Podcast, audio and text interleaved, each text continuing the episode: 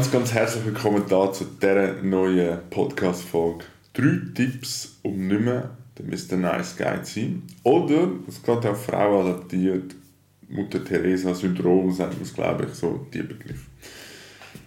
Wie schaffst du es, also dort rauszukommen? Und heute möchte ich dich auf eine kleine Reise mitnehmen, wie es überhaupt zu diesen Zuständen kommt. Also warum bist du überhaupt dort drinnen? Was für Gründe kann es, das, äh, geben? Ähm, wie merkst du das in deinem Alltag, dass du dort drinnen bist? Also wie zeigt sich das Verhalten? Was, was, sind, was ist das Ergebnis davon? Und schlussendlich, wie gesagt, die drei Tipps, wie du mehr und mehr aus dem langfristig kannst rauskommen. Einmal mehr herzlich willkommen und ich will dich an dieser Stelle noch einmal aufmerksam machen auf meinen Workshop, wie du in vier Schritten zu deiner erfüllten Beziehung kommst. Und auch, gerade wenn du dich das Thema interessiert, mit dem Nice mit dem Mutter-Teresa-Syndrom,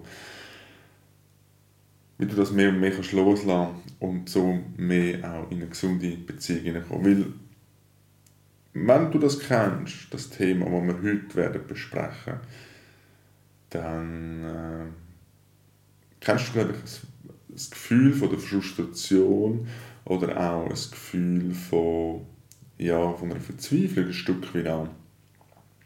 Glaube, dann ist das so für dich nicht mehr ganz so weit. Aber wie gesagt, wir gehen da noch tiefer drauf ein. Du findest alle Links, wie du dich kannst anmelden kannst für den 15. April, unten in der Videobeschreibung oder auch in der Podcast-Beschreibung. Alle Links sind dort wunderbar gekennzeichnet. Du findest das alles. Solltest du jetzt da auf YouTube zuschauen, würde ich mich riesig über einen Daumen von dir freuen. Oder auch den Kanal abonnieren. Da freue ich mich sehr drüber. Oder eine Bewertung auch auf äh, Spotify. Genau lass es unbedingt starten. Also wie kommt es überhaupt dazu, dass du in eine Rolle hineinrutschst, wo du das Gefühl hast, du bist immer so der Nice Guy. Also jetzt mal aus der männlichen Perspektive gesprochen. Ich mal, lass es jetzt da. Es gilt aber auch für Frauen. Also dass du da als Frau zuhörst und vielleicht zuerst ein oder andere bekannt vorkommt. Das ist jetzt nicht exklusiv auf Männer, aber ich mache es einfach als halber, und es jetzt aus der männlichen Perspektive heute beschreiben. Genau, also wie kommt es überhaupt dazu? Ähm, eben das Nice Guy, äh, dass du so bist, ähm, wie kommst du überhaupt zu dem, dass du es, wie kann man es beschreiben, als du es allen recht machen, du willst schauen, dass es sich alle irgendwie wohlfühlen und ähm, ja, sehr, sehr anstrengend, wenn du mich fragst, ständig die Anforderung müssen zu erfüllen. Und es gibt natürlich, wie das genau ausgesehen hat in deinem Leben, kann natürlich ganz, ganz unterschiedlich sein. Aber was wir sicher können sagen ist, dass du irgendein Erlebnis irgendwo gehabt hast, wo gewisse Unsicherheit ähm, ausgelöst hat, wo es, ähm, ja, wo zum Beispiel einfach nicht eine sichere Bindung da war sagen das Bezugspersonen gewesen, die beispielsweise nicht immer da sind für dich, wo du noch sehr, sehr abhängig bist. Du musst verstehen, dass wir als Kind, wirklich, wenn wir noch klein sind, in jungen Jahren, sind wir halt einfach abhängig von unseren Eltern, von unseren Bezugspersonen. Und die, äh, wenn die natürlich auch eine gewisse Unsicherheit in sich haben mit ihren äh, Problemen und so nicht recht wissen, wie, wie umgehen, wirkt sich das auf uns als Wesen, als Kind in dem Moment auch aus. Wenn ich merke, okay, gut, ich habe da zwar Bezugspersonen, die sind zwar irgendwie da, aber die sind sich so selber nicht ganz sicher, was die da genau machen. Dann hat das automatisch eine Auswirkung auf dich, ähm, wie du dich verhaltest und merkst und du lernst in dem Moment, okay, gut, ich, wie gesagt, ich habe da Bezugspersonen, aber das ist unsicher da. Also dann versuchst du dir irgendwie anders Sicherheit aufzubauen oder das dann zu kompensieren, dann später im Erwachsenenalter. Da komme ich dann später dazu. Ich möchte jetzt da noch bleiben, wie findet das überhaupt statt, wie entsteht das überhaupt. Was auch ein Faktor ist, was mir immer wieder begegnet in meiner Arbeit, ist zum Beispiel, dass Menschen ganz, ganz viel umziehen. Das kann natürlich auch ein Unsicherheitsfaktor sein. Die, das ganze immer der Umfeldwechsel und nie so richtig irgendwo ankommen birgt natürlich auch eine gewisse Unsicherheit. Und was auch kann dazu führen ist, wie eine Form von dir selber wie zu reduzieren. Wie meine ich das? Wenn du zum Beispiel dich als Kind ähm, immer wieder gezeigt hast, äh, laut bist, gespielt hast, dich bewegt und ja, präsent bist, sag ich mal. Und sehr lebendig. Und das ist in deinem Umfeld so mäßig gut angekommen. Und du bist immer wieder zurechtgewiesen worden, im Sinne von, hey, bist doch mal still, bist doch mal ruhig. Äh, ist jetzt gerade ein bisschen pssst, so die ganze Zeit so. Oder ähm, sieht man vielleicht auch immer wieder so, wenn man am Posten ist, am, am äh, Einkaufen, dass, ähm, dass es meistens der Eltern, der Bezugsperson irgendwie unangenehm ist, wenn, wenn das Kind laut ist. Obwohl eigentlich nicht viel passiert, wenn jetzt einfach das Kind ein lauter ist. Aber meistens ist es so ein Schamgefühl, das dann in der Bezugsperson ähm, ausgelöst wird, wo dann aufs Kind projiziert wird und sagt, hey, du musst jetzt leise sein, damit ich mich wohlfühle. So lernst du natürlich auch eine gewisse Reduktion von dir und merkst, okay, das, was ich jetzt gerade gezeigt habe, ist zu viel. Also schraube ich mich lieber ein bisschen zurück, um irgendwo auch wieder Bindung, sichere Bindung bekommen in, in meinem Leben. Genau. Wie merkst jetzt du das also in deinem Alltag, in deinem heutigen erwachsenen Leben? Wenn wir jetzt gerade von dieser unsicheren Bindung reden, von dieser, wie auch immer das, sagen jetzt das eben durch Umzug, sagen das durch eigene Themen äh, von, von deinen Bezugspersonen, was auch immer der Auslöser mag sein, zum, dass es bei dir äh, zu dem gekommen ist,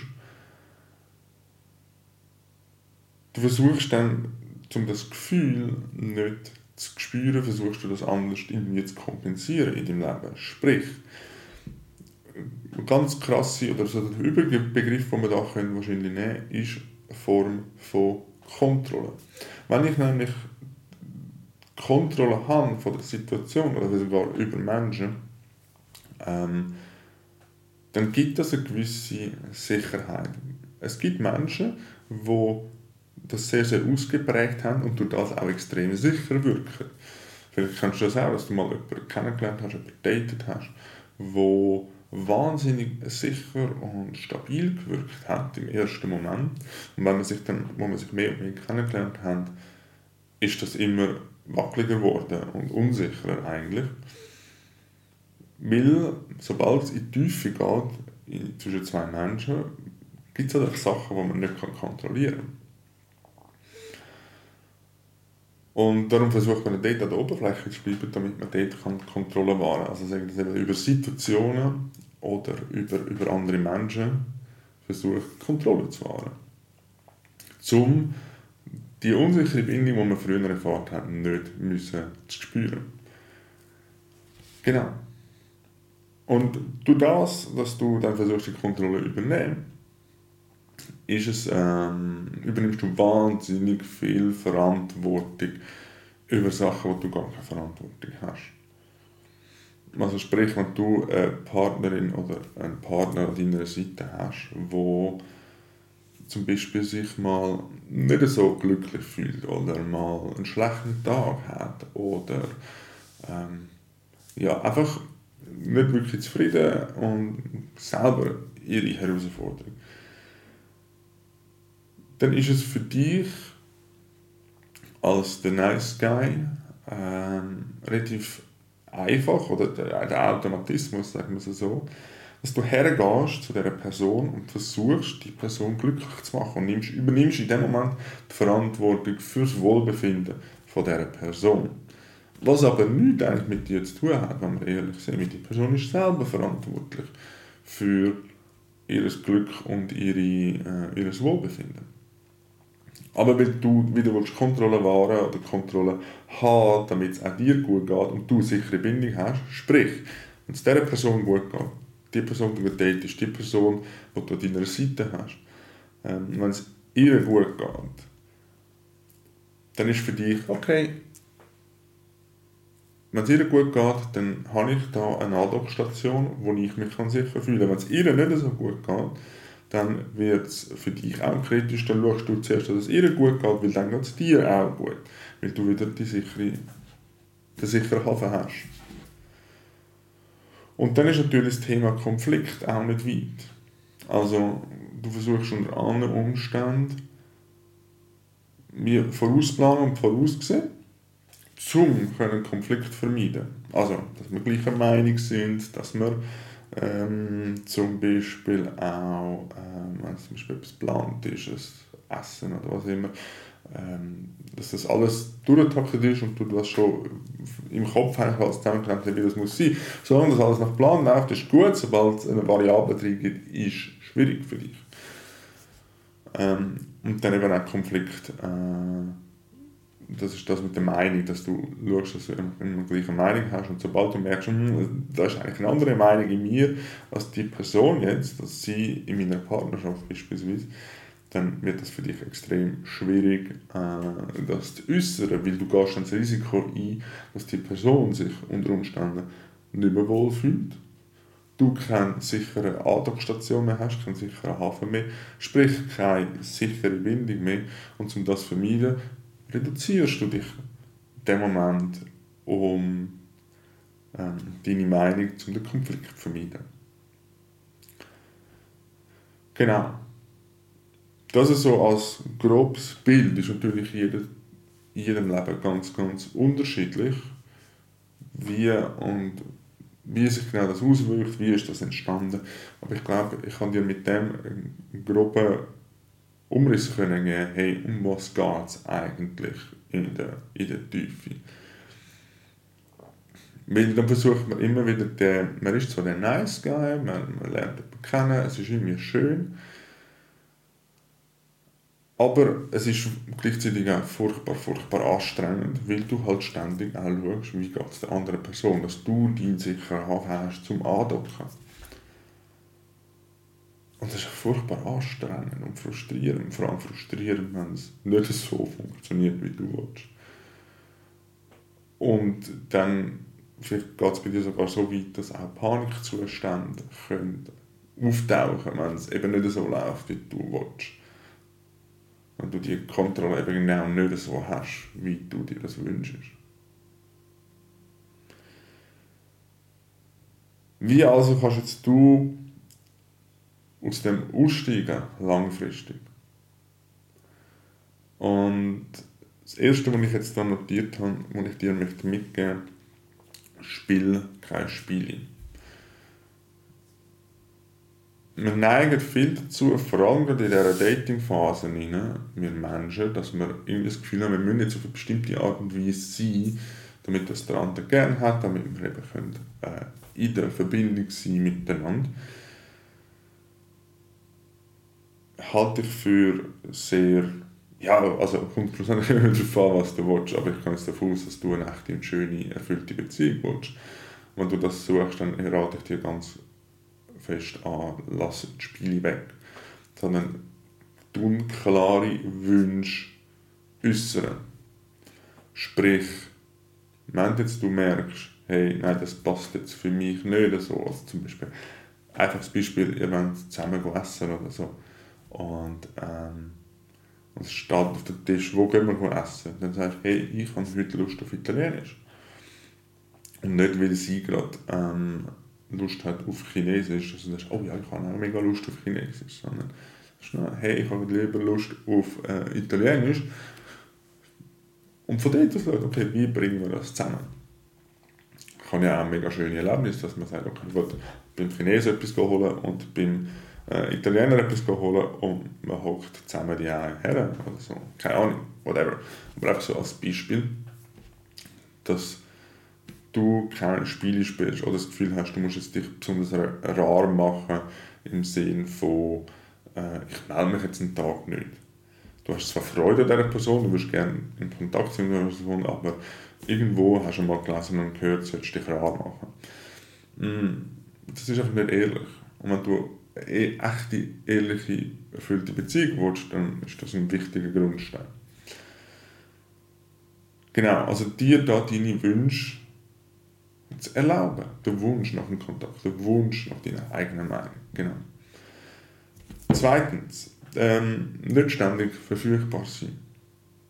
Es kann sein, dass die Person sagt, hey, äh, hättest du am Freitagabend Zeit und du hast eigentlich mit jemand anderem abgemacht. Und liegt dort alles freischaufeln und so, ja, ja, ja, ich komme. Äh, weil du Angst hast davor, okay, das könnte jetzt das letzte Mal sein. und du jede Gelegenheit greifst, vielleicht erinnerst du dich vom Anfang jetzt von dieser Folge, äh, von dieser unsicheren Bindung, dass du nach jedem Strohhalm greifst, wo dir Bindung und Verbindung gibt, damit du dich sicher fühlen kannst. Da ein kleines Bild, das ich dir mitgeben möchte, dass bevor die Person in dein Leben kam, ist die Frau in dein Leben gekommen, ist jetzt wieder aus der männlichen Perspektive, hast du auch ein Leben gehabt, wo du dich sicher gefühlt hast. Erinnere dich daran. Und nur wenn jetzt die Person im Leben ist, macht nicht die ganze Sicherheit abhängig von dieser Person. Darum, wenn du sagst, hey, nein, ich habe gerade am Freitag hast etwas abgemacht mit den Jungs, aber ich habe dann und dann Zeit. So hast du eine ganz klare Position. Du äußerst den Wunsch, okay, ich möchte dich auch sehen, einfach zu einem anderen Zeitpunkt. Es ist wichtig, Prioritäten zu setzen, dass du sagst, okay, mir ist die Person wichtig, ich möchte die Person kennenlernen. Gar keine Frage. Aber wirf nicht das ganze Leben und deine Pläne über Bord, nur weil es da eine Chance gibt, dass man sich mal sieht. Das halte ich für eher ungesund. Und der dritte Tipp ist, ähm, riskiere mal einen Konflikt. Klingt jetzt so einfach, ist es wahrscheinlich aber nicht, ähm, wenn es darum geht, immer wieder deinen Hafen haben, deine Andockstation, deine sichere Bindung zu haben. Riskiere mal einen Konflikt. Ähnlich wie das Restaurantbeispiel, das ich vorher gebracht habe. Dass du zu deinen Wünschen stehst. So auch stand zu deiner Meinung. Dass es mal Möglichkeit gibt, dass, es, dass ihr euch keinen Konsens findet. Und du in dem Innen kannst lernen, okay, die Person verschwindet nicht. Wenn wir jetzt mal anderer Meinung sind. Sie und ich. Und wenn schon, wenn für sie das auch ein mega Problem ist, dann darfst du dich auch gerne fragen, okay gut, will ich das? Dass bei jeder möglichen Konfliktsituation das auftreten, dass man sagt, okay, gut, jetzt äh, steht wieder alles auf der Kippe, nur weil wir nicht gleicher Meinung sind. Genau. Das sind die drei Tipps, die ich dir an dieser Stelle kann mitgeben, möchte mitgeben, um mehr und mehr aus dieser nice guy Rolle, wo du jetzt wahrscheinlich drin steckst, wenn du das los ist, ähm, oder vielleicht kennst du jemanden aus deinem Kollegenkreis, wo, wo das zutrifft, dann schick dieser Person gerne die Folge. Dann kann sie etwas daraus mitnehmen, machst ihr einen riesigen Gefallen damit. Und du merkst, okay, gut, ich bin da, es macht alles Sinn und so, und du versuchst das vielleicht auch schon, oder du hörst die Folge, versuchst es, und du merkst, es kommt nicht so ganz zu dem Ergebnis, was du dir wünschst. Melde dich gerne bei mir kommt vielleicht sogar am Workshop am 15. April oder wir suchen mal ein Gespräch miteinander, damit du für dich das langfristig kannst lösen, das Thema und nicht ständig vielleicht immer wieder die gleichen Probleme entgegenlaufst. Ich bedanke mich ganz herzlich fürs Zuhören, dass du mit dabei bist bei dieser wunderbaren Folge. Vergiss nicht, äh, den YouTube-Kanal zu abonnieren, einen Daumen da lassen oder eine Bewertung, da würde ich mich sehr darüber freuen. Und ähm, bis zum nächsten Mal. Dein Luca. Ciao, ciao.